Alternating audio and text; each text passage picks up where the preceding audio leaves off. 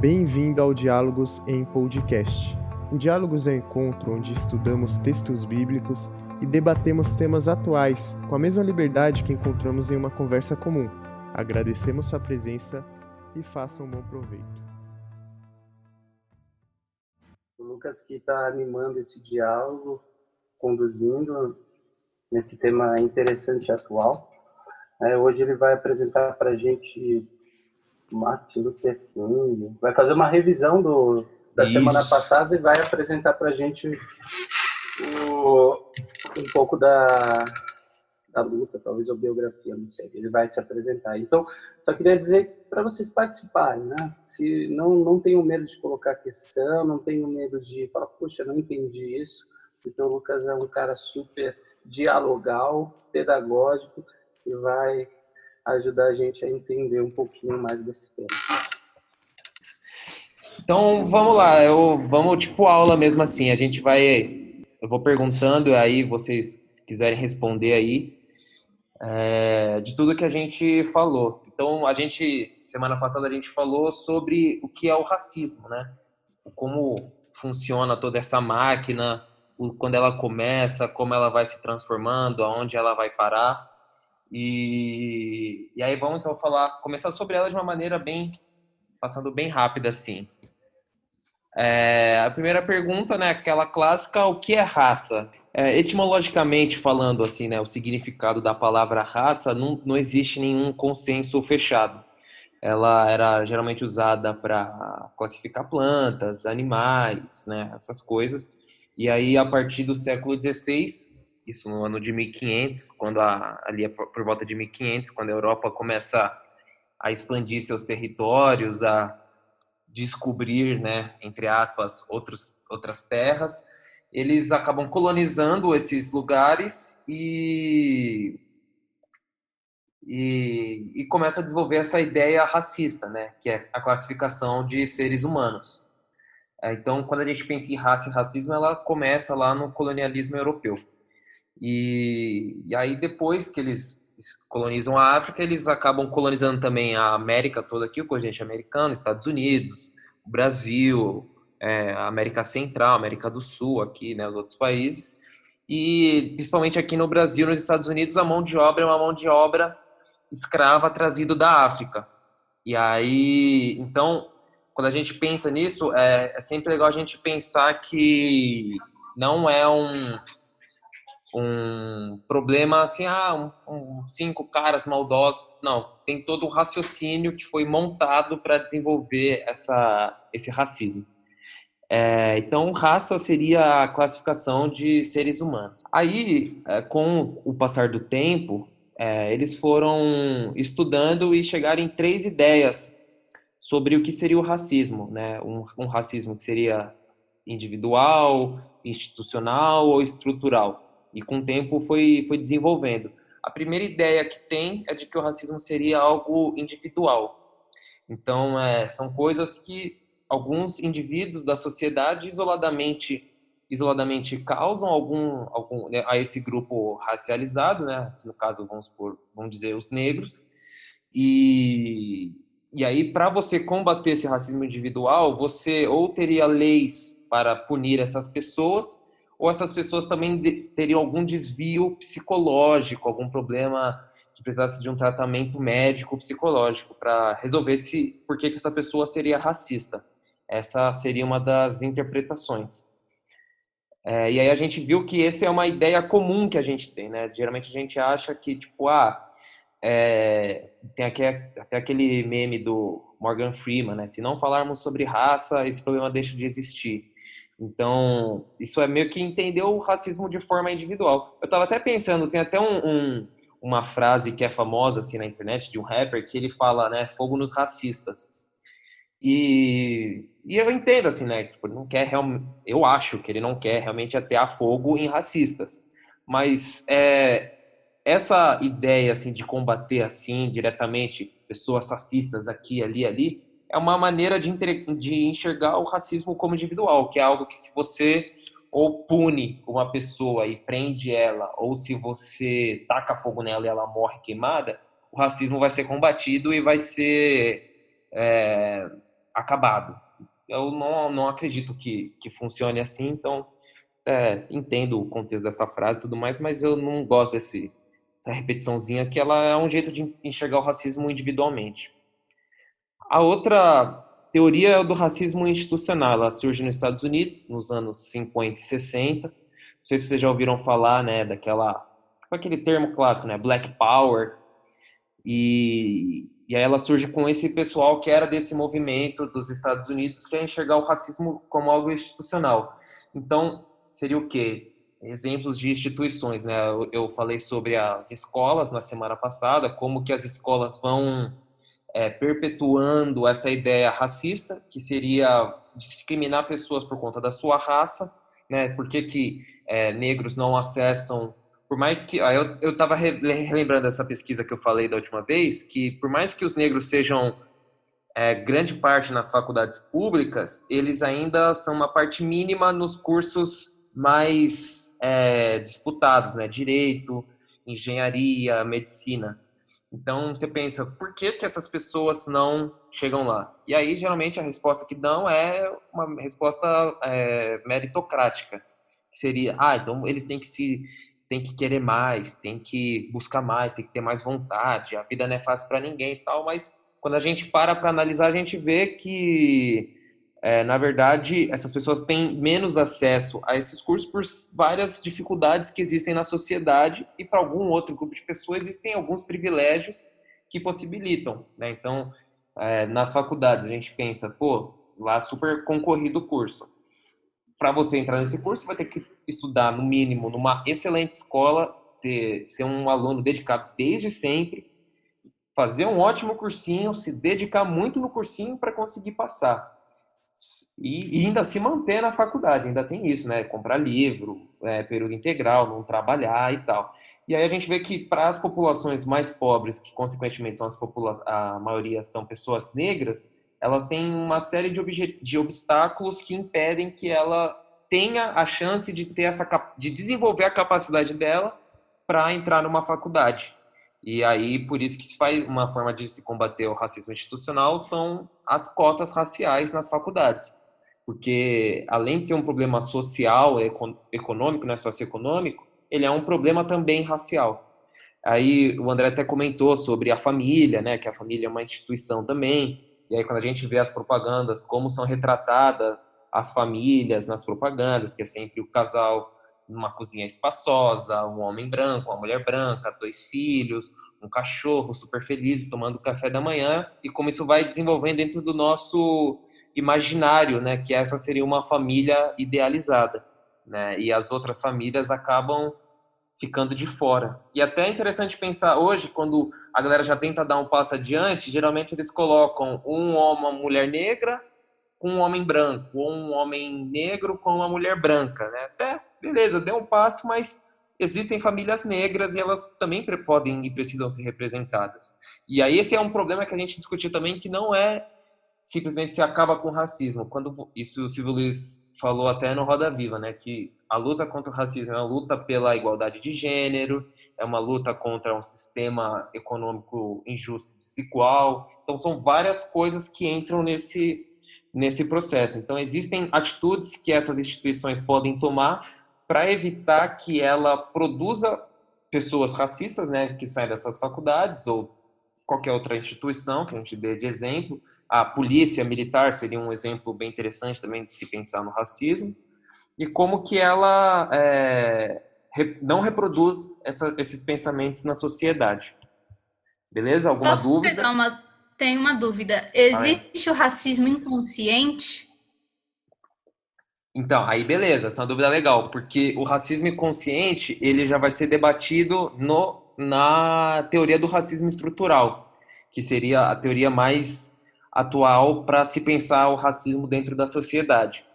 E aí ele vai justamente falar isso, o, o racismo ele vai além dos indivíduos, vai além das instituições, é algo que está na estrutura da sociedade. Então, quando você pensa politicamente, economicamente, juridicamente, socialmente, ele vai se naturalizando e se normalizando dentro das pessoas. E aí, às vezes, elas tomam atitudes conscientemente racistas e atitudes inconscientemente racistas. inclusive as próprias pessoas negras, as próprias pessoas que são vítimas dessa racialização.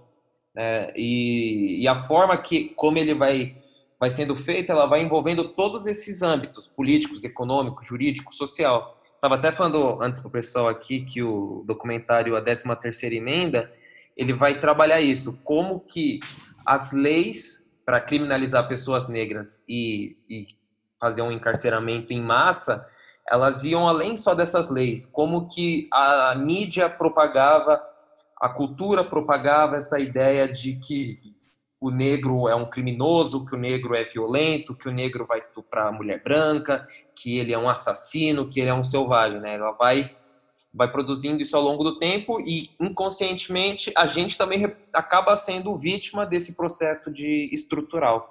E aí o racismo ele se torna algo normal e natural. É, são coisas que já nem mexem tanto assim com a gente, a não ser quando ela seja muito gigante. A questão do, do racismo estrutural que o Lucas está citando é, é a concepção, como que foi formada a nossa sociedade. Né? A gente pensa, ele está citando historicamente, né? a nossa sociedade foi formada dentro dessa categorização de raças, se a gente fala de Brasil, né? onde europeus brancos que eram é, que se consideravam berço da civilização, quer dizer, de uma sociedade civilizada, construíram esse ideal e essa ideologia de que o homem branco ele vai civilizar o mundo. Então essa é a estrutura, o homem branco civiliza o mundo. E o homem negro, ele constrói para o homem branco isso. Essa é a estrutura que é repassada. Né? Então, quando a gente pensa em, em estrutural, a gente pensa num desenho mesmo dessa sociedade, a gente olha para a sociedade e vê, essa sociedade criou um desenho estrutural. É aquilo que eu falei de, é de propriedade emergente. Disso você tira um exemplo, é a tradição. E a gente só quebra essa tradição, essa estrutura, como você falou, lutando com muita dificuldade contra o imaginário coletivo, consciência coletiva. Dizer, mas é muito difícil quebrar isso. Né? Não, é, não é impossível, mas é preciso se unir né, em, em, em questões talvez institucionais e individuais para quebrar esse imaginário coletivo. Eu estava pensando nessa nessa questão da estrutura, né? O, o, próprio Silvio Almeida falou, no, Silvio Almeida é um intelectual que estava no Roda Viva, é, tratando desse tema na segunda-feira, e ele falou justamente dessa questão de todo racismo é estrutural no fundo. Né? No fundo, ele é estrutural, porque a estrutura ela cria a instituição, a instituição forma o indivíduo. Então, se você não consegue quebrar isso que vem há séculos, e é uma luta muito grande, porque é uma luta contra um imaginário coletivo de séculos de um homem branco que constrói a civilização. Então, é, é muito interessante, porque não tem problema nenhum você ver uma família branca no comercial, né? uma família inteiramente branca. É, se eles colocam um negro num comercial onde tem um, um negro, um homossexual e hétero, etc, etc, é uma coisa. Assim, você não vê. Agora, é, você acha, ah, legal, né? Tá falando da diversidade. Agora, se eles colocam só brancos, você fala, legal, não acha, não tem nenhum problema. Agora, se eles colocam só negros, como o Lucas falou no comercial, você já acha estranho. Por que só representando só a família negra? É quando a, vocês disseram na aula passada que 56% da população brasileira é negra. É, eu estava eu tava conversando com a minha mãe agora sobre isso. Né? Tipo, por que, que as pessoas não enxergam, né? Tipo, é uma coisa tão óbvia. Na verdade, assim, a gente está brigando com um processo que dura 400 anos, né? Não vai ser um, um Roda Viva que vai despertar a nação brasileira para isso, não vai ser é, um diálogo que vai mudar toda a realidade daqui para frente, porque é um processo de você questionar isso, né? E, e aí a gente tem que ser justo, porque existem várias outras questões que são colocadas que a gente não pensa, né? Eu estava até conversando assim sobre no esporte, né? Geralmente o que você tem são homens brancos falando besteira sobre futebol. Hum, são pouquíssimos casos que têm uma reflexão legal sobre futebol. E aí a gente acha normal. Mas aí se tem uma menina que tem uma voz chata pronto, nossa, o que, que essa mulher tá falando? O que, que ela tá querendo fazer aí? Sei lá o quê. Então, são várias coisas que vão sendo normalizadas no nosso dia a dia e a gente não percebe. Igual, por exemplo, você ouvir pessoas que lutam pelas causas dos moradores em situação de rua. A gente passa por essas pessoas, se mexe, assim, mexe, a gente esquece logo em seguida, mas não é uma coisa que. É algo que deveria revoltar a gente, uma pessoa morar na rua, comer lixo, não tomar banho, ficar com fome. Mas a gente normaliza. Ah, ah foi parar lá, né? O que aconteceu? Então, são várias outras questões assim que são normalizadas, né, dentro da nossa da nossa cabeça e a sociedade vai reproduzindo que a gente passa batido por elas. Então, a teoria do raciocínio... Oi? Desculpa, só pegando um gancho nesse comentário, a própria política econômica, ela fala isso, né? Quando você tem uma política econômica que fala que você pode chegar, é só se esforçar, e aí você olha um cara na rua, você fala, pô, é um vagabundo. É, uhum. essa é a primeira ideia que vem. O cara não se esforçou, o cara se viciou, o cara é um coitado, mas ele teve todas as oportunidades, porque todo mundo tem, que não é verdade. É porque a gente está dentro de uma política econômica que fala: se você se esforçar, se você estudar, você pode sair do contexto que for onde você nasceu e chegar ao topo. Só que o problema é que no topo só tem uma vaga, não dá para todo mundo. Né? Então, alguma, a maioria vai ser excluído mesmo. Então, a política econômica te faz pensar assim, né? Quer dizer, aí você olha o cara na rua e você fala, meu, o cara que não estudou, coitado.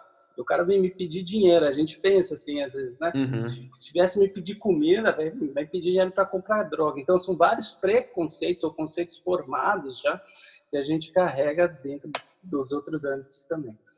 Exato. Essa é até uma crítica assim que eu, que eu sempre penso quando fala sobre racismo, como a, a gente supera, né? A Beyoncé fez um, um vídeo esses dias é, fazendo um discurso para uma turma que estava se formando e assim legal, né? Tipo, é importante ter esse discurso de o rap tem isso, né? De tipo, mano, corre atrás, faz o seu, vai para cima, não espera, vai para cima. É, tem que falar isso porque, mano, você tem que ir para cima, você tem que tentar sobreviver. Mas esse é um discurso meio injusto, assim, é um discurso muito injusto de você falar, ah, vai lá, faz seu trampo e supera. Né? É um problema que hoje eu vejo assim que a galera joga, tenta resolver o racismo por esse empreendedorismo de si mesmo, de que você tem que conquistar e isso é o que você tem que conquistar, você tem que correr atrás, você tem que se esforçar, ainda mais se você tá lá embaixo, você tem que se esforçar. Isso é óbvio, todo mundo faz isso, na verdade. Mas é um discurso que eu vejo assim um pouco questionável assim de como superar o, o racismo, né?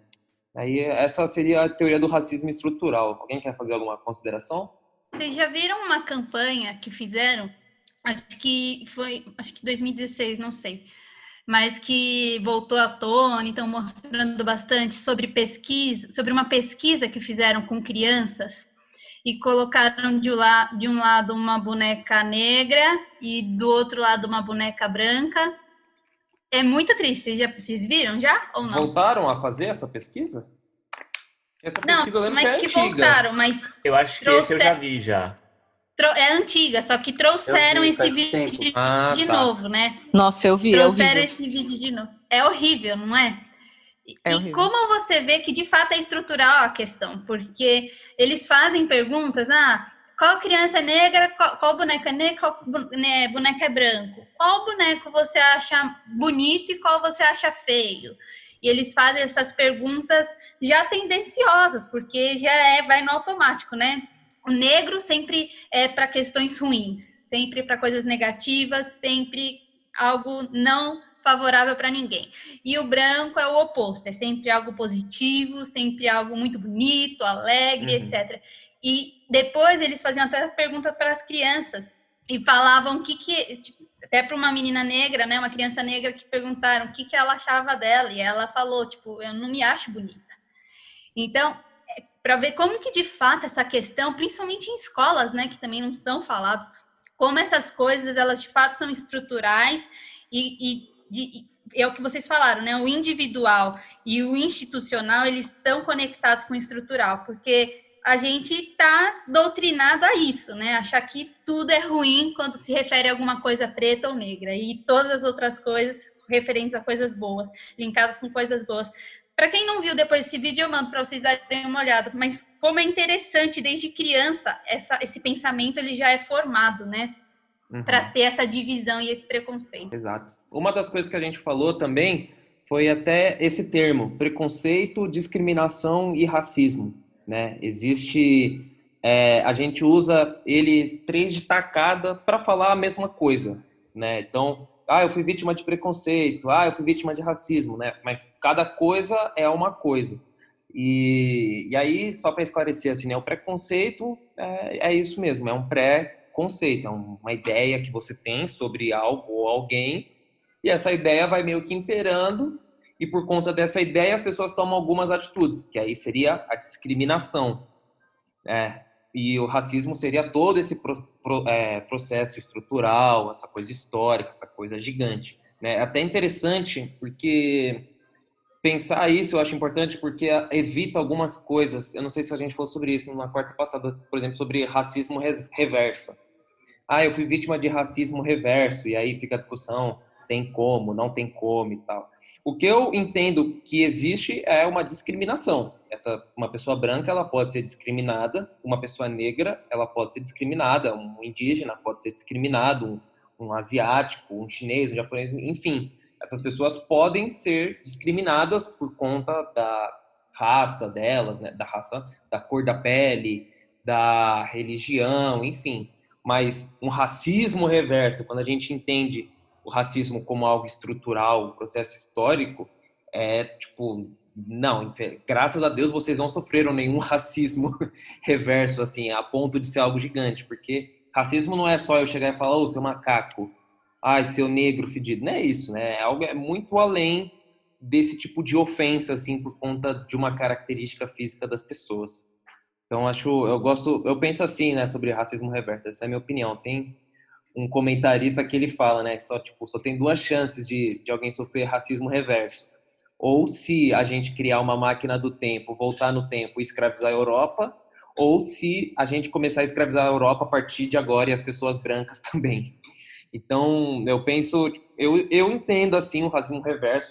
Não é uma coisa nem que eu me preocupe ficar discutindo se é possível ter ou não ter, é, mas, sei lá, eu, eu geralmente penso assim, não sei se alguém pensa algo diferente, se tem uma ideia Eu queria diferente. falar que essas questões, essas definições, elas estão também interligadas, né? Como um racismo individual, institucional e estrutural, acho que o preconceito, a discriminação e o racismo funcionam mais ou menos no mesmo, no mesmo esquema, assim, no mesmo sistema. É o preconceito está dentro desse campo de julgamento, né? Eu julgo uma pessoa é, pelas, pelas aparências dela ou pelas coisas que ela tem, etc. A discriminação é a ação desse, desse julgamento, né? eu faço isso. E o racismo é referente à raça. Agora, em, em, relação ao racismo reverso, eu queria entender, assim, não, não conheço esse termo, assim, é, a gente fala, é o branco falando que sofreu o racismo do negro, é isso? Exatamente. Na verdade, o pessoal usa muito para, é, junto com o argumento das cotas, né? Quando é contra ah. fala assim, ah, é, tá discriminando o branco. A minha prima, ela tá. Ela tá aqui, a Thaís, e ela quer falar. Vale, Thaís, seja bem-vinda, Thaís. Boa noite. Oi, Thaís, seu cabelo é lindo. Ai, obrigada. A Rebeca tá mentindo, que é pecado, inclusive, queria ressaltar aqui e julgar ela. Porque não quero falar, eu tô só de ouvinte, tô amando a discussão. Não, gente, a Thaís ela tem muito conhecimento para passar, por isso que eu trouxe ela para essa live. Não, gente, ó, se eu tiver alguma coisa para falar, juro que eu apareço. Mas não isso. é o caso agora. Tá, vem tá, complementar, vem perguntar. Explica bonito. Ela fala tão bonito, gente, sério. Fala aí, Thaís. É minha mãe ou a Rebeca que tá falando? Me perdi agora. Vai, Thaís, fala aí, explica pra gente o que é racismo reverso. Então. Não, eu concordo que racismo reverso não existe, isso eu concordo. É, realmente ele surge como artifício da branquitude para se eximir da culpa, né?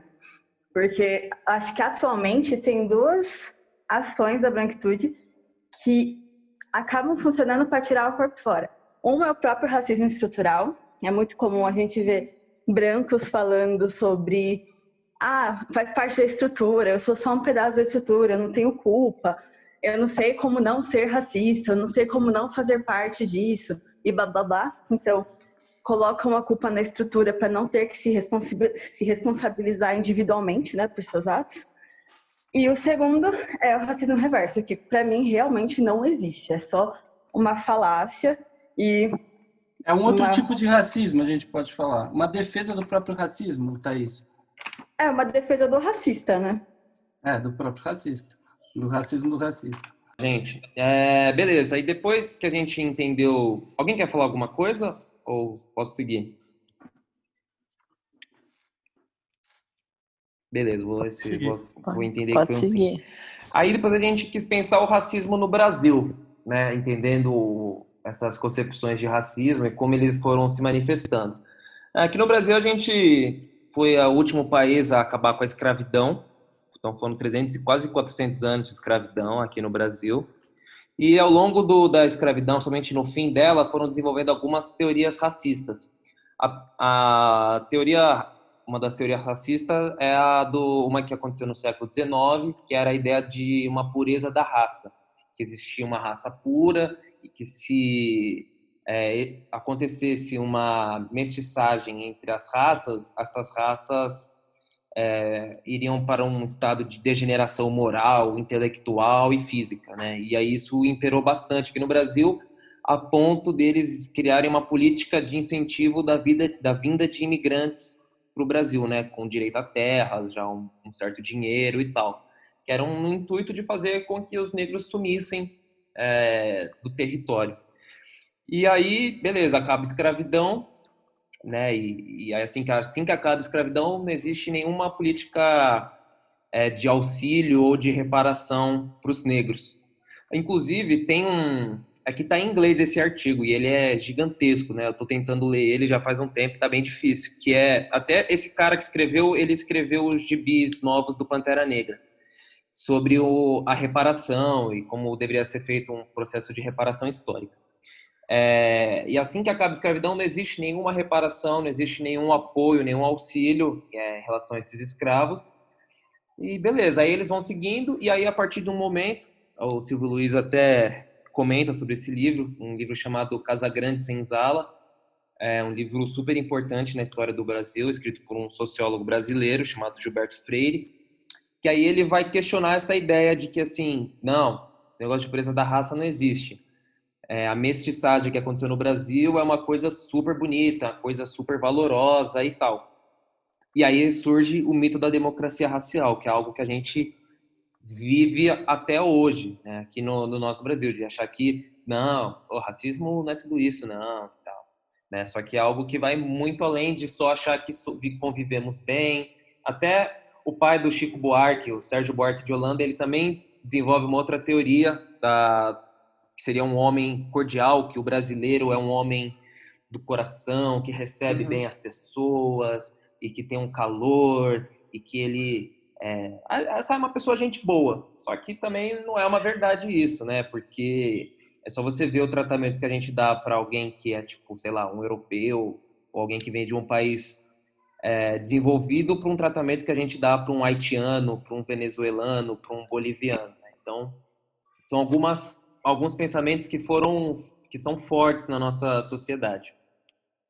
Que está dentro do imaginário coletivo novamente dentro da estrutura da sociedade, né? Porque você vai para a Europa e você tem esse estereótipo lá, assim, o brasileiro não tem problema, o problema que a gente tem aqui de raça, né? porque eles têm muito essa coisa, pelo menos os franceses de raça pura, dos gaulois, dos gauleses.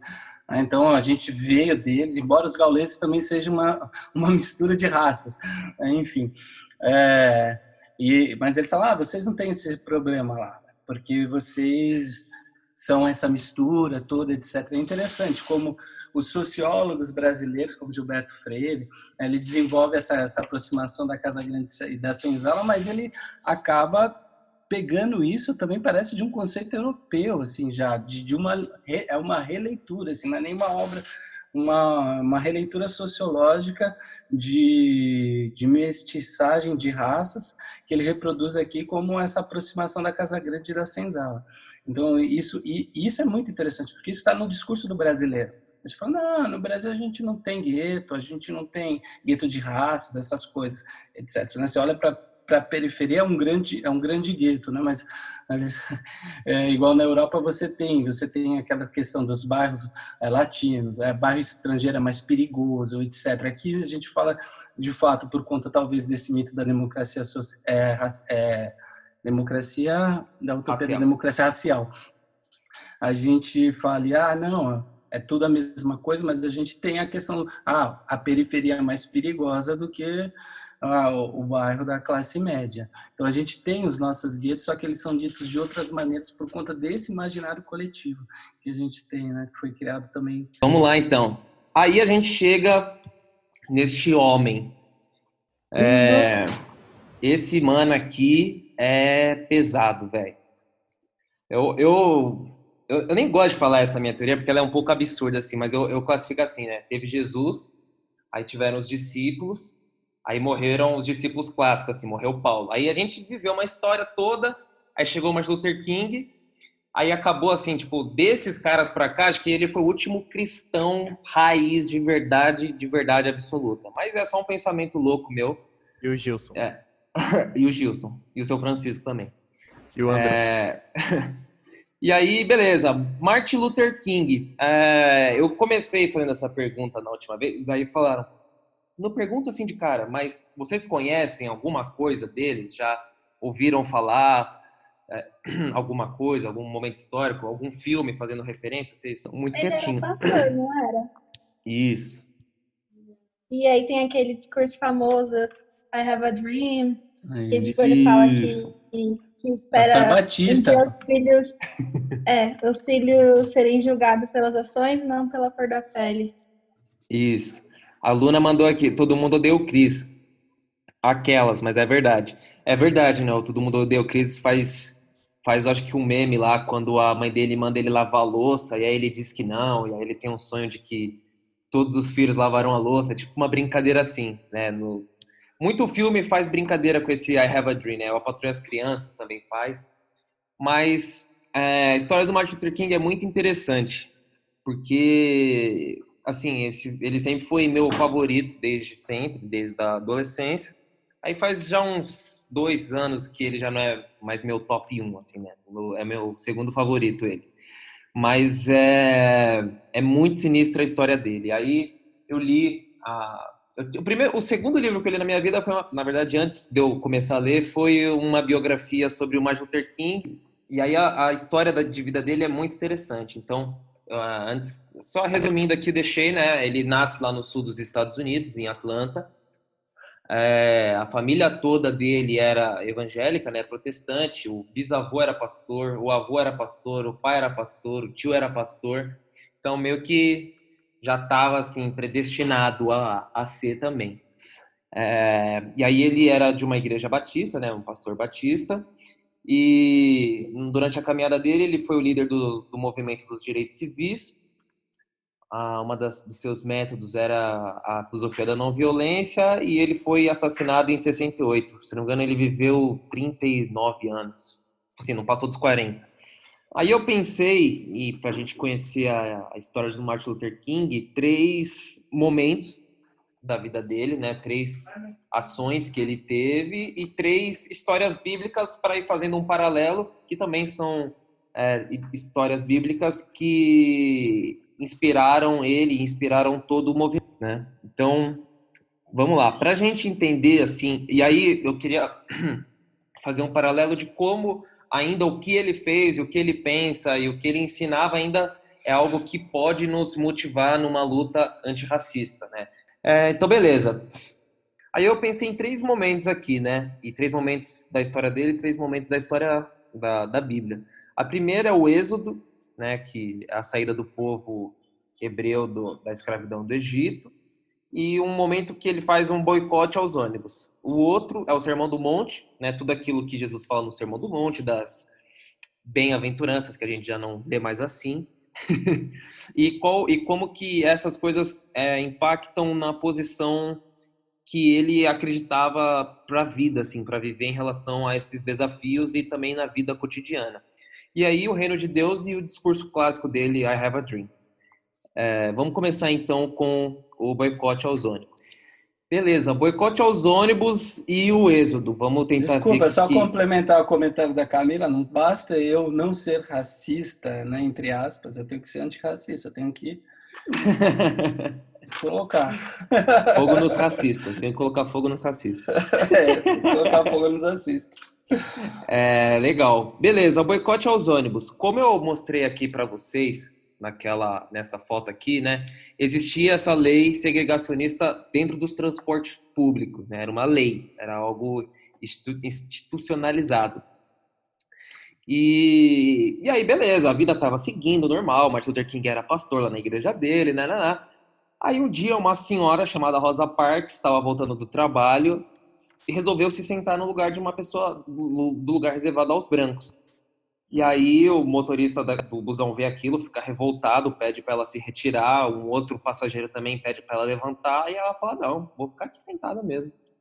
E aí ela é presa, ela fica presa por um tempo, paga uma, depois paga uma fiança e ela é julgada depois, mas fica só numa multa, não, não, ela não chega a ser presa definitivamente. Só que aí esse esse acontecimento, esse, esse negócio que a Rosa Parks fez, é algo que mexe com Martin Luther King, porque os amigos deles acabam se envolvendo na defesa, como advogados de defesa para essa, essa senhora. E aí ele, tipo, mano, vamos fazer um boicote aos ônibus. Um dos amigos dele que tem essa ideia, na verdade, tipo, vamos fazer um boicote. Aí eles pensam, né, de, pô, como é que boicote, será que seria algo cristão? Será que seria algo que Jesus apoiaria ou não e tal? E aí eles chegam numa conclusão que sim, porque era uma lei injusta, e resolvem fazer o boicote aos ônibus, né? Eu sempre soube essa história, tipo, beleza, eles boicotaram os ônibus. Aí eu imaginava, ah, eles fizeram um protesto, não usaram ônibus por um dia, uma semana. Só que, na verdade, o que eles fazem é, a, a, o boicote era, nós negros e as pessoas brancas que quiserem participar, não vamos mais pegar ônibus, nós vamos a pé para o trabalho, ou vamos de carona, ou de táxi, ou de bicicleta, ou de charrete, não importa, mas a gente não vai pegar os ônibus enquanto eles mantiverem essa lei segregacionista. Aí, beleza, a galera, ele fica naquela dúvida, o pessoal adere, fica um negócio gigante. Mano, eles fizeram isso por um ano. Eles não, eles foram pro trabalho a pé ou de carona de táxi por um ano. Foi o boicote. Esse, esse boicote durou um ano indo a pé, o trabalho. Né? Então, ele já começa a ter uma expressão muito grande aí, já um, tipo, pô, o Martin Luther King já pode ser um líder para o nosso movimento e tal. Já existiam lideranças que lutavam, mas elas não tinham tanta potência. E aí, com o Martin Luther King, nesse primeiro é, boicote que eles fazem, eles conseguem essa lei. E aí eu fiquei pensando, né, com, com o Êxodo, e o Êxodo, ele é um, um momento da Bíblia, assim, que é praticamente algo que inspira os teólogos negros, os teólogos negros americanos, norte-americanos, a teologia negra, de um Deus que vai ao encontro de um povo que era escravizado e liberta esse povo dessa escravidão e leva esse povo de um lugar de opressão para uma terra prometida.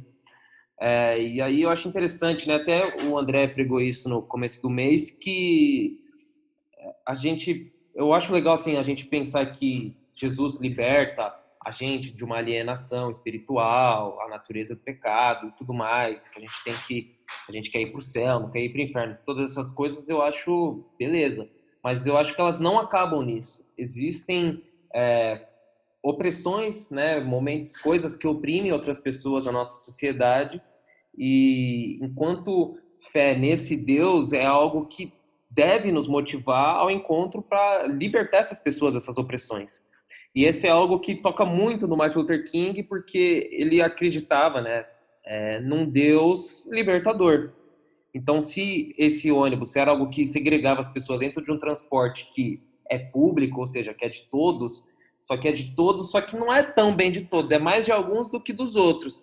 Então, existe uma opressão, existe uma lei injusta e a gente vai combater essa lei e aí já entra um outro aspecto, que é por meio pacífico, uma filosofia de não violência. Então é tipo assim, ah, beleza, então a polícia vai bater na gente, a gente não vai revidar. A gente vai apanhar, mas nós vamos continuar protestando e vamos continuar acreditando. Então isso é algo que já começa a nascer dentro do movimento, essa desobediência civil, É, o primeiro ponto é a luta pelo fim da segregação racial no transporte público, e aí vai começar a nascer esse movimento dos direitos civis, é, liderado pelo Martin Luther King, com essa fé em Deus que liberta as pessoas, um Deus que vai ao encontro dessas pessoas que são oprimidas.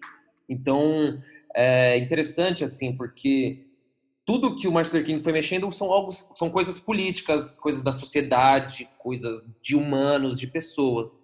Mas para ele isso era algo totalmente espiritual, na verdade. Isso era uma, para ele era uma demonstração de colocar o reino de Deus aqui na Terra, para as pessoas poderem viver essa justiça mesmo. Então é algo que inspira o movimento, é o, esse episódio do Êxodo. Né? Alguém não conhece, só para eu explicar? O Êxodo é isso: era o povo hebreu que era escravizado pelo Egito, foi escravizado por 400 anos, e aí Deus vai ao encontro dessas pessoas e liberta essas pessoas, resumidamente. E é muito interessante esse episódio, biblicamente falando, porque a ceia se baseia nisso, né? Jesus pega esse episódio, que é justamente a Páscoa judaica, que é a passagem da escravidão para a liberdade. Jesus ressignifica isso como um centro né, de, de memória do cristianismo, falando: olha, essa passagem da escravidão para a liberdade, essa passagem da morte para a vida, ela tem que se fazer não somente da morte para a vida eterna, mas de todos os tipos de mortes de morte que existem em nossas sociedades para a vida que pode ser gerada e defendida através de Jesus Cristo. Isso é bem interessante, essa passagem uhum. do êxodo para a liberdade. Interessante também é a questão de você pensar no próximo, né? Que Exato. é um, uma coisa que a gente aprende sempre, sempre é falado, principalmente é, nesse ramo cristão. E isso, querendo ou não, é uma prova muito, muito prática, né? É uma, é uma coisa assim que você tem o amor ao próximo, que é um dos mandamentos também que a gente aprende.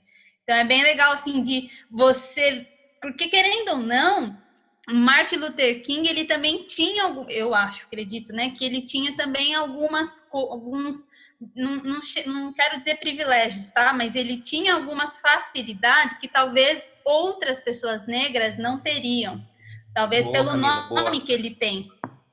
E mesmo assim, ele pensou no próximo e ele tipo, vou lá e vou fazer junto com eles as coisas acontecerem. Então, isso também é bem legal a gente pensar, né? Que Jesus também tipo, Deus mandou o seu filho morrer na cruz por nós, então ele veio aqui na terra, ele passou pelas coisas também. Então é bem, é bem interessante quando a gente pensa assim, ser a imagem e semelhança de Cristo. Eu acho que também dá para a gente levar um pouco para esse lado de, de amor ao próximo que ele teve e tem com, até hoje com a gente também. Até expandir essa reflexão, falou legal, Falou super bem. Aí, voltando então para a Santa Ceia, quando Jesus fala, façam isso em memória de mim, eu sempre me coloco a questão: façam a ceia, né, reproduzam o esquema simbólico da Santa Ceia, ou é deem a sua vida pelo outro como eu dei a minha. É, façam isso em memória de mim. Me parece que é um pouco mais disso do que da, da, de repetir o ritual da Santa Ceia. Exato, legal. É, de fato, Camila, o Martin Luther King ele teve privilégio, sim. Ele era de uma classe média, assim, não passou nenhuma privação financeira, nem nada, tanto que ele consegue ir para a faculdade. A mulher dele também vem de uma família que tinha uma condição boa, é formada em canto lírico e tal. A Coreta King, né? Coreta, Coreta King. E beleza, gente. Então, o Martin Luther King vai começar todo o seu trabalho, todo o seu projeto pelo movimento dos direitos civis a partir desse boicote aos ônibus. É interessante também que quando eles fizeram esse boicote, eles refizeram um planejamento de caronas. Então, por exemplo, eu morava num ponto, eu morava aqui, aí eu trabalhava aqui. Qual era o caminho que eu fazia? E aí nesse caminho, quais pessoas também tinham que tipo trabalhavam no meio desse caminho e aí eles fizeram todo um movimento de carona que ficou até mais eficiente que os próprios ônibus, né? Então, mais uma vez, um ano durou esse boicote, um ano indo a pé de, de a pé para o trabalho. Beleza. Até trouxe alguns outros momentos aqui, né? A, o que vai inspirar o Martin Luther King é a, a filosofia da não violência.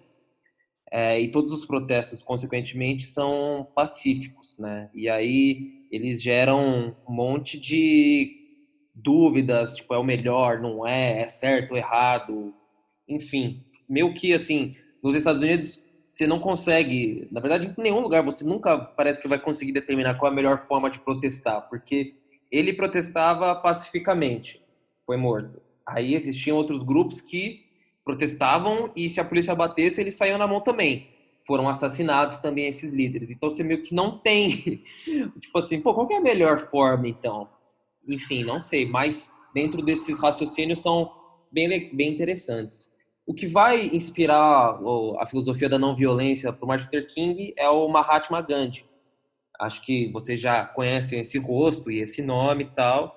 E o Gandhi, ele era um, um líder indiano que lutou contra a colonização é, inglesa na Índia, pacificamente, né? Ele fez aquele, aquela greve de fome e tal, famoso por conta disso também. E todo o protesto dele foi não violento para conseguir com que acabasse com a colonização e eles conseguiram, né? Conseguiram a sua independência através desses protestos não violentos. Então, o que inspira assim totalmente, além de alguns textos filosóficos, é, a própria, o próprio cristianismo, a Bíblia é, e os Atos de Jesus, é o Mahatma Gandhi também, que é algo que vai inspirar muito a forma de protestar.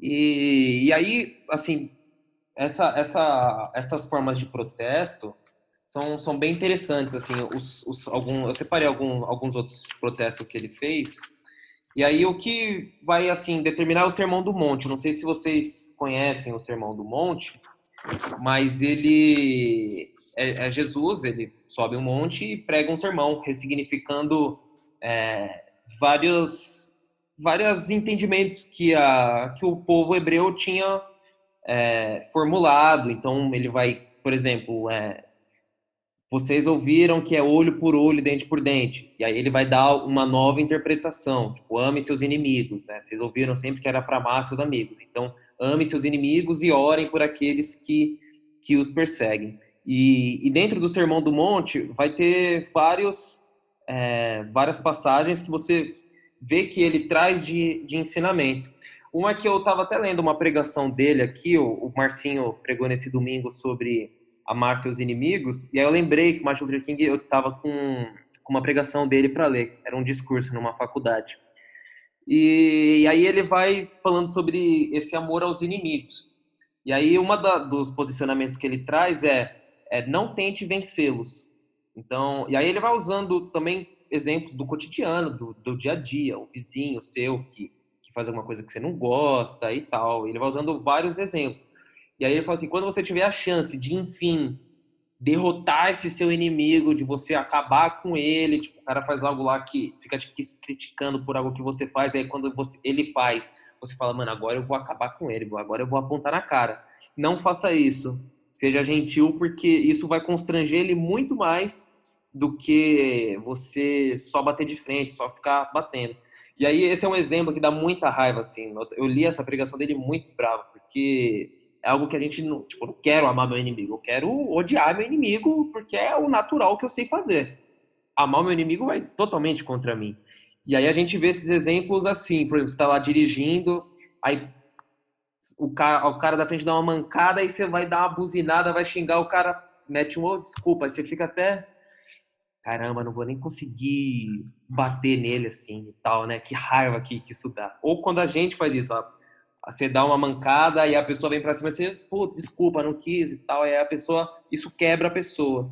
Tem até um exemplo de uma passeata que ele estava fazendo em Chicago, e aí ele estava lá passeando, fazendo a passeata, e aqueles, aquelas pessoas com aquelas placas lá, né, placas super racistas, gritando, tacando pedra, tacando pau, e aí chega uma moça para na frente dele e dá uma cuspida na cara dele. E aí ele fala, nossa, você é uma moça tão bonita assim para fazer uma coisa dessa, assim, cheia de ódio. Aí, beleza, ela cospe, sai, aí dá um tempo, depois ela volta.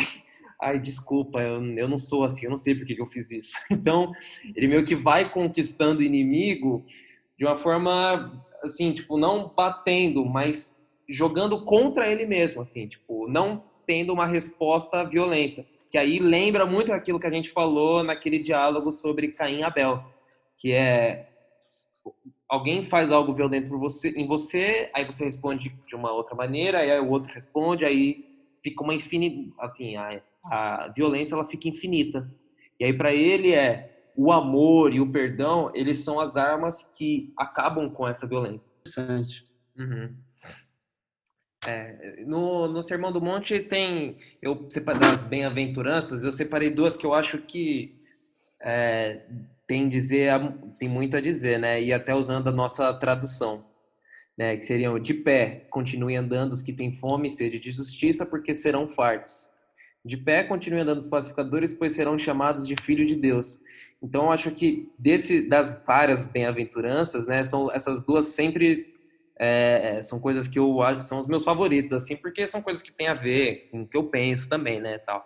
Mas é, é interessante porque Martin Luther King ele não, mais uma vez, não entendia essa luta como política, tanto que assim é, não dá nem para colocar ele dentro de uma esquerda, ah, ele é de esquerda, ou ah, não, ele é de direita, porque é algo que para ele ele vai usar pensadores para entender a sociedade, mas para ele é uma luta de uma luta espiritual, é uma coisa de reino de Deus, é, acabando com a injustiça e com a opressão e com essa carga espiritual de demônios e diabo e tudo mais, porque esse essa segregação racial, toda essa violência racista é algo demoníaco isso, né? Só porque tô lá, eu vim matar. Não, isso é algo demoníaco. Essas duas, duas são pessoas que acreditam que são superiores a outras por causa por causa da cor da sua pele e não enxergam a outra como seres humanos também, criado à imagem e semelhança de Deus.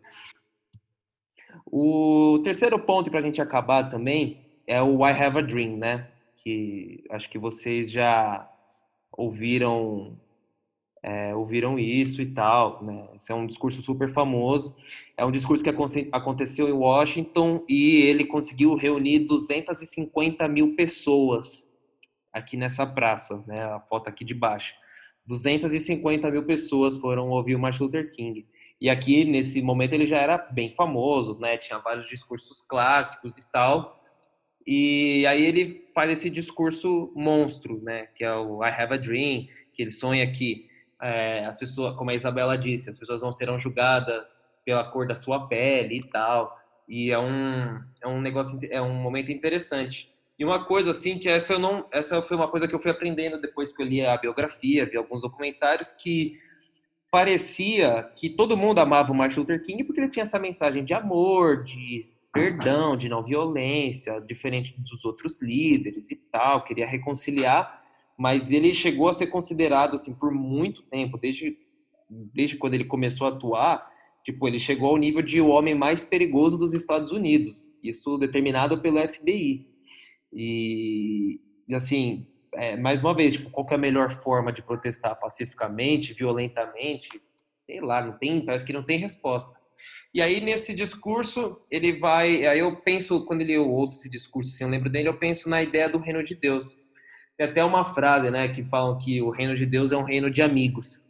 E aí existe essa inimizade, né, que o racismo provoca das pessoas negras que não confiam em pessoas brancas por causa de traumas em comum e parece que tudo vai acontecendo assim, tipo, um privilégio das pessoas brancas em cima das pessoas negras causa um ressentimento e o contrário também por conta de um racismo estrutural que se manifesta inconscientemente nessas pessoas. E aí nesse reino de Deus, né, essa esse I have a dream de se eu tenho um sonho de unir as pessoas, eu vejo que está em total sim, é, sintonia com a ideia de reino de Deus.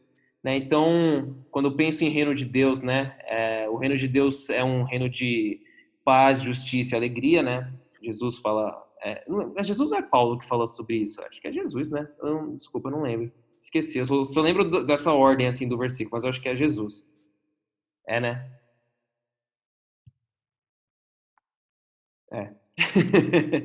então, é, é interessante assim, porque ele inclusive acreditava que para os conflitos do mundo serem resolvidos tanto politicamente quanto de qualquer forma, só seria possível através do amor. Então, o amor, ele é a ferramenta que seria capaz de unir o mundo e seria capaz de é, fazer as pessoas criarem laços e, e, tal. Alguém quer falar alguma coisa? Paulo, tá? Que fala em Romanos. Ah, isso, Romanos. é, uma outra coisa também que eu penso assim, né? Quando eu penso nesse I Have a Dream, né? Se eu tenho um sonho dele, de essas coisas grandiosas que nunca aconteceram, que parece que é uma utopia, né? E o reino de Deus também parece ser uma utopia. E aí quando a gente pensa essas coisas, tipo, ah, você tem que lutar por justiça, igualdade, a gente fica, ah, não, mas a natureza humana não é capaz de fazer esse tipo de coisa, porque a gente é egoísta e tal, e sei lá o quê. É, é meio que assim, você está aceitando então que é isso, então vamos viver assim. Mas eu, eu vejo que essa luta por justiça, é, por paz, justiça, igualdade, essas coisas, é algo que, que Jesus fez, que Jesus lutou também, né? É, e é algo que a, a gente tem que, que perseguir também. Por mais que até essa ideia de utopia é algo que deveria ser uma inspiração, porque utopia tem a tradução, a ideia de que é um não lugar, um lugar que não existe. Então, não é quer dizer que é impossível de acontecer, mas é algo que a gente pode construir e que a gente vai sempre caminhando em direção a ela e vai construindo e vai lutando contra a injustiça e vai lutando pela paz, vai lutando ah. pelas pelo fim das diferenças e tal. Eu acho que o reino de Deus é totalmente utópico, né? Uhum. Então, para a gente pensar na nossa realidade de hoje, ele é utópico, mas não é por isso que a gente tem que deixar de lutar.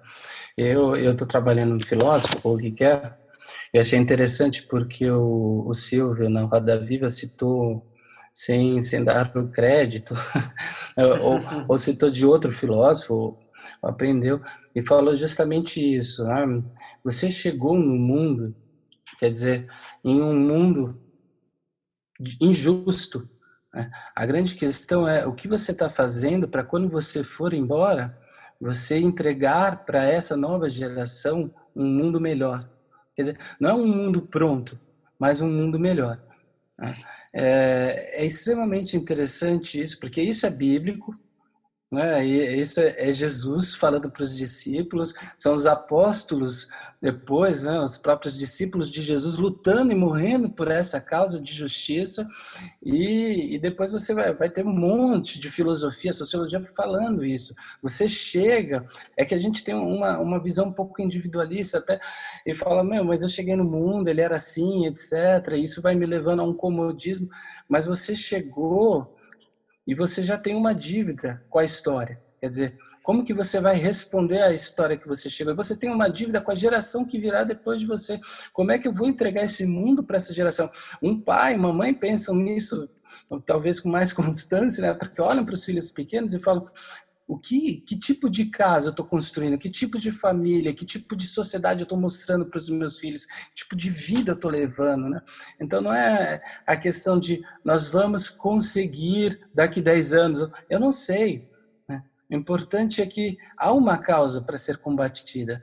É, e talvez o mal biblicamente falando, ele seja um momento dialético justamente até, o, até a volta de Jesus. Quer dizer, nós teremos que enfrentar o mal em todas as suas aparições, mas não quer dizer que nós tem, é, não, é, não, não quer dizer que a existência do mal nos impeça de lutar e nos impeça de ver esse horizonte utópico que é o reino de Deus, justamente como você disse, que nos faz caminhar para mais perto desse horizonte.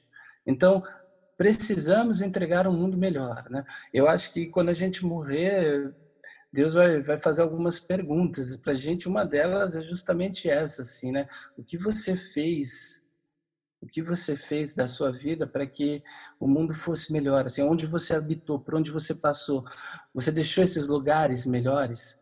Quer dizer, você conseguiu transformar, se transformar, né, que é uma grande questão do, desse tema do racismo estrutural. Você consegue se transformar ao ponto de ver o seu racismo e arrebentá-lo e se transformar, se converter ao ponto de lutar não só para que ele não volte em você, mas também lutar pela causa do, do antirracismo. isso é muito, muito interessante. Sim. Bem legal essa conclusão. Sim. Para acabar, gente, para a gente acabar também, é, ele termina o discurso dele. Eu recomendo, tem legendado no YouTube, acho que são uns 10 minutos de discurso.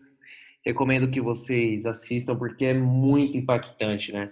Tanto que essa frase que está na tela é, é a frase que está gravada no, no túmulo dele, né? Livres afinal, livres afinal. Graças a Deus Todo-Poderoso, estamos livres afinal. E aí em inglês, e ele falando é muito mais da hora? Então, recomendo que assistam o, esse... Depois eu mando lá o link. Assistam esse discurso dele. E tem vários outros documentários que vão falar sobre ele e tal. E eu só queria deixar uma reflexão. Primeira para os nossos amigos brancos. Brancos, pessoas brancas que estão nos ouvindo aqui, estão se interessando por esse assunto.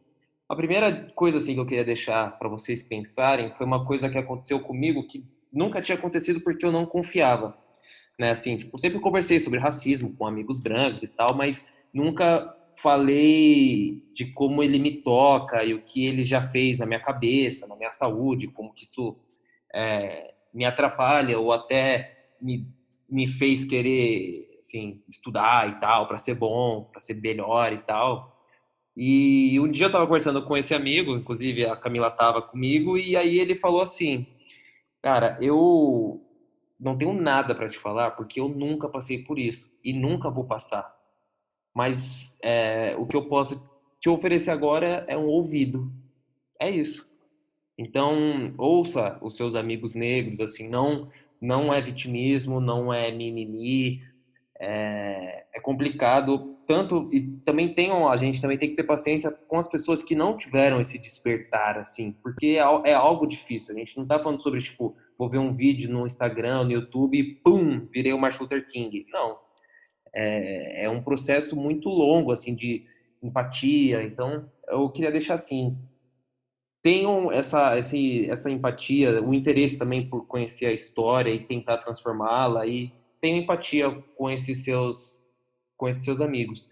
E para a galera negra aqui também, para os negros, eu também queria deixar uma reflexão, que é só uma reflexão minha, não é algo que eu consegui fazer. É só algo que me incomoda muito. De uma frase de um pastor sul-africano, também ganhador do Nobel da Paz, o Martin King também ganhou o Nobel da Paz. E ele, no fim do apartheid na África do Sul, ele participa da comissão de reconciliação entre os opressores e os oprimidos. E aí tem um, um, um julgamento lá que ele tem que reconciliar, né? fazer a tentativa. Talvez às vezes as pessoas não queriam. Um cara que um, eram homens que estavam fazendo um churrasco em casa e aí, no meio do churrasco, eles decidiram pegar o negro e botar fogo nele, enquanto o churrasco acontecia. E esse cara fazia parte de uma família. Aí eles juntam esse cara que atiou fogo e essa família que perdeu essa pessoa e tenta fazer uma reconciliação entre elas. E aí, enfim, eu não lembro se chega a perdoar e tal, mas ele fala assim, né, que é impossível a gente construir um futuro em cima de entulho. E o perdão seria justamente limpar esse entulho, né? Não é passar um pano, não é deixar de brigar pela, pela paz, não é, não é tipo, ah, tá bom, tudo bem, vou fingir que nunca aconteceu isso. É justamente denunciar isso também, né? Mas a gente, eu fico pensando assim, quando eu estudo a história do Brasil, até falei uma vez que o Brasil é a mesma coisa que os Estados Unidos, só que os Estados Unidos têm mais dinheiro, é se eu teria, se eu teria coragem de perdoar o Brasil porque esse país é maluco, né? É um país extremamente racista. 80% do tempo dele é, foi sendo racista e hoje a gente tem políticas que são políticas racistas. E eu fico pensando, será que eu poderia perdoá-lo? Mas sem também, né? Lógico que não abandonaria a luta, mas sei lá, eu sempre penso nisso, queria deixar isso para vocês. Será que a gente seria capaz de perdoar isso? E também ter paciência com as pessoas que ainda estão aprendendo, né? A gente não aprendeu, não nasceu sabendo, a gente aprendeu em algum momento e com essas pessoas vai ser a mesma coisa. Eu... Beleza? Muito legal, muito bom. Eu queria complementar essa fala assim da, será que é capaz de perdoar, né? Toda todo esse entulho. eu acho que uma maneira de perdoar é, é limpá-lo, né? Ou até uhum. é, pedir, uma maneira de pedir perdão é se engajar para limpá-lo. Eu estava ouvindo um, uma, um seminário e eles, estavam falando da diferença de uma ação social e de um engajamento social. Quer dizer, a ação é justamente você ir lá e fazer alguma coisa. Então, quando há movimentações, por exemplo, manifestações, você tem muita gente que se envolve numa ação social, mas que não é engajado. E o engajamento é algo contínuo, que você tenta se informar, você tenta reformular, você tenta reformar, e você sai dessa questão justamente do que você citou, da utopia, né? que a utopia ela pode se tornar um sonho, um sonho louco, assim, distante. Então você sonha, mas você não tem nenhum compromisso com esse sonho ou ela pode se tornar justamente essa crítica do presente proposicional para que se formule uma alternativa diante das injustiças que estão sendo cometidas, quer dizer, justamente uma colocar em questão o real e, e pensar em alternativas. É, isso, isso me traz justamente a, a grande debate, de novo, assim, desse, derrubar é, estátuas né, de, de pessoas que cometeram catástrofes, etc. E, e a gente confunde a história com memória. É, nós não podemos esquecer dos grandes horrores que nós vivemos, que nós cometemos, que a humanidade cometeu. Por quê? Porque nós, quando nós nos esquecemos, nós acabamos por reproduzi-los novamente, numa, numa certa ignorância. Mas a história, ela pode ser reescrita a cada momento, ela pode ser ressignificada e precisa, justamente nos seus pontos onde ela sustenta essa estrutura mais injusta. Eu estava fazendo doutorado e peguei uma frase do meu no meu teórico e escrevi ali na lousa, assim, para lembrar sempre. Ele escreve uma frase, frase muito bonita. Ele escreve sobre a história, a lembrança e o esquecimento. Sobre a lembrança e o esquecimento, a vida.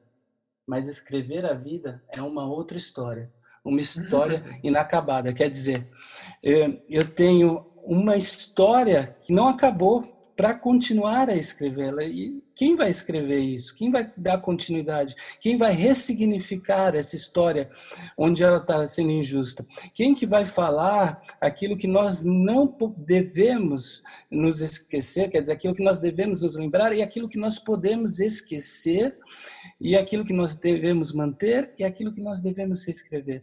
Somos nós, essa geração. Eu acho que isso tem tudo a ver com o reino de Deus. Eu acho que é, Jesus, quando ele, para mim, Jesus ele arrebenta os estereótipos sociais. Ele, eu queria também falar sobre uma pergunta que eu fiz no último diálogo, que foi justamente para quê? Por, qual que é a causa da luta, né? Para por igualdade, por superação. O Silvio ele falou em algum momento da Roda Viva falou: nós precisamos nós lutamos para acabar com esse tipo de categorização social. Né? E isso é muito cristão, porque Jesus, ele fala, Paulo fala, né? em Cristo não há mais homem, nem mulher, nem judeu, nem grego, nem é, escravo, nem senhor, quer dizer, todos são um em Cristo, mas sempre respeitando a alteridade do outro. Quer dizer, eu sei que eu sou um eu mesmo, como o outro é, Quer dizer, ele é um eu mesmo, diferente, mas ele pensa diferente de mim. Como eu penso, eu tenho as minhas experiências individuais, as minhas, as minhas características individuais, etc. Ele também, e ele é reconhecido como eu sou reconhecido. Isso é muito interessante. E a história está aí para a gente reescrevê-las. Assim, obrigado, Lucas. Foi, achei que foi muito, muito bom. Se a galera muito quiser bom. comentar. Legal, gente. Obrigado por e terem participado. contente por esse espaço também. Sim. Fiquei bem feliz pelo, pelo espaço que foi proporcionado. Eu acho que é, é isso. Precisamos falar, precisamos trabalhar sobre, precisamos ensinar, precisamos colocar em prática, e eu acho que é isso. Vamos nos ajudando e fazendo as coisas acontecerem. Exato, engajando.